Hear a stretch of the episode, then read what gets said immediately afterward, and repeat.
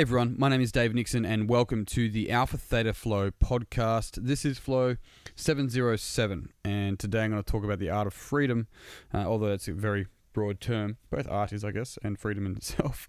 Um, I'm going to share with you from uh, Francis Bacon, great name, just clarify. Um, if a man will begin with certainties, he shall end in doubts.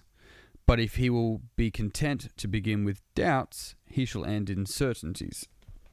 Right. Very interesting. If, if a man will begin with certainties, he shall end in doubts. But if he will con- be content to begin with doubts, he shall end in certainties.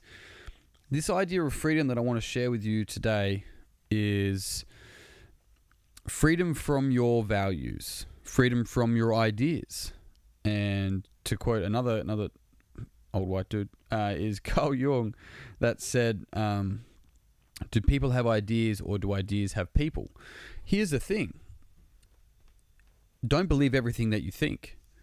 In fact, believing everything that you think make that very dogma may keep you from your potential. It keeps you from actually living. It keeps you from being free.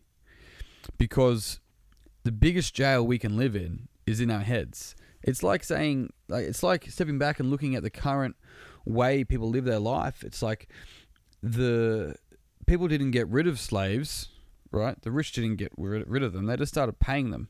it's just, it's it's quite an interesting thought to consider with this realization that more often than not we get trapped in our own values and that's actually what that's the, that's the jail that stops us from truly experiencing freedom. And that freedom is in the the sense of the word where we're able to play with any idea, that we separate our own self-worth from the identity that these values and ideas can hold on us.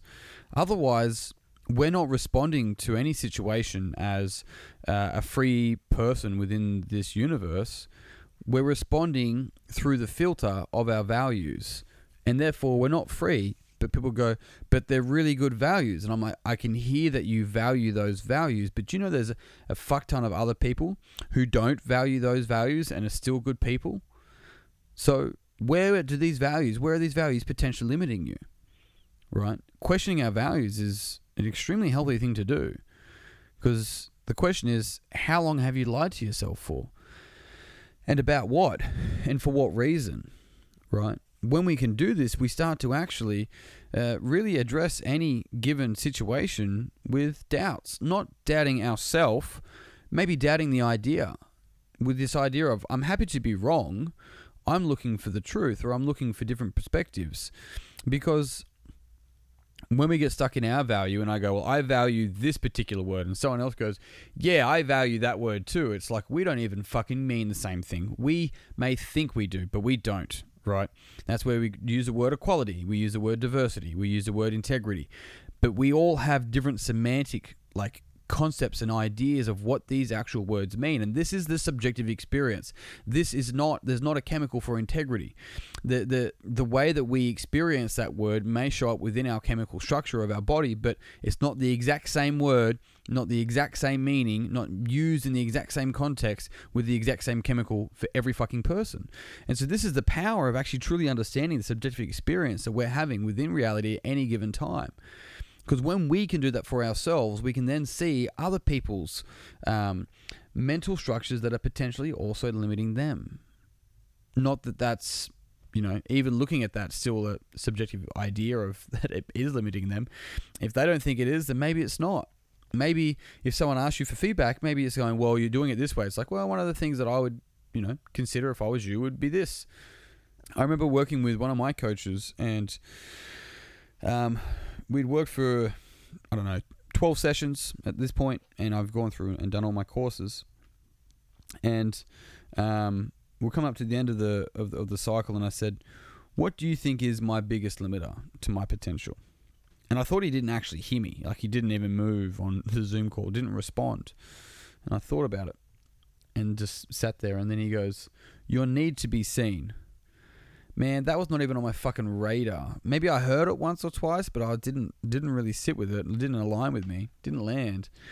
And then after that, I started to see this need. Like, even asking him, was that a need to be seen? Hey, I want you to see me that I'm good, that I'm trying to be better. Can you see that? I'm going to ask you so that you think that of me because I need you to see me. And I was just like, oh my fucking God. And so this is one of the challenges that I had this, this, this, uh, I don't know, conundrum. It's like a, a, a bind that can end up having you. In this case, it was having me. And so it was unconsciously, I was out of my awareness, it was helping to instruct my behaviors and how I was showing up. So my need to be seen was actually governing some of my conversations. The, some of the times where I would I would um, uh, reach out to different people with the idea of them seeing me, or I I know this person, so I'm seen to be with this type of individual, as if my values hinged on that. And when I could start to see this of myself, my world fucking changed. It changed because I took those glasses off and started seeing things for as they were in those contexts um, rather than as I was seeing it. And here's the thing you take your fucking glasses off, and whether you realize this or not, there's more glasses. I remember working with a client. She's like, I've done so much work. I've done this work for so long. Like, why does this shit keep happening? I'm like, there, that reason. Can you hear it? Can you hear it? The expectation that you finish. That one. That's a reason. I probably didn't say it like that. Uh, I didn't actually say it like that. But you get the point this idea that she was meant to arrive, right? She was that that there's there's this there's a there's a path that we all follow and then we finish somewhere and we're at happiness. She was stopping herself from being happy. Like this desire desire keeps us from joy, from the moment. If we desire something, it means that it's going to be better than right now, as if there's anything other than right now. So if you can meet any situation and begin with doubts. Maybe you'll end with certainties, or maybe you'll end with doubts, but you can be certain that's going to be one of them. Maybe that's a certainty. And that's me done for today. Thank you very much for tuning in. If you found this podcast beneficial, it would mean the world to me if you would pass it on to someone else who you think would also find it beneficial. And if you haven't already, you can grab a copy of my book, Minding Yourself, anywhere online that sells books or at alphathetaflow.com if you would like one personally signed by me. If you're an athlete, a coach, or a high performer, keep your eye out because I've got programs coming up as of April. I'm really looking forward to running them uh, and working with you. So uh, go to alphathetaflow.com to keep in touch with that. Otherwise, that's me done. I'm out. Until tomorrow, peace and pizza. Big love. I'll see you soon.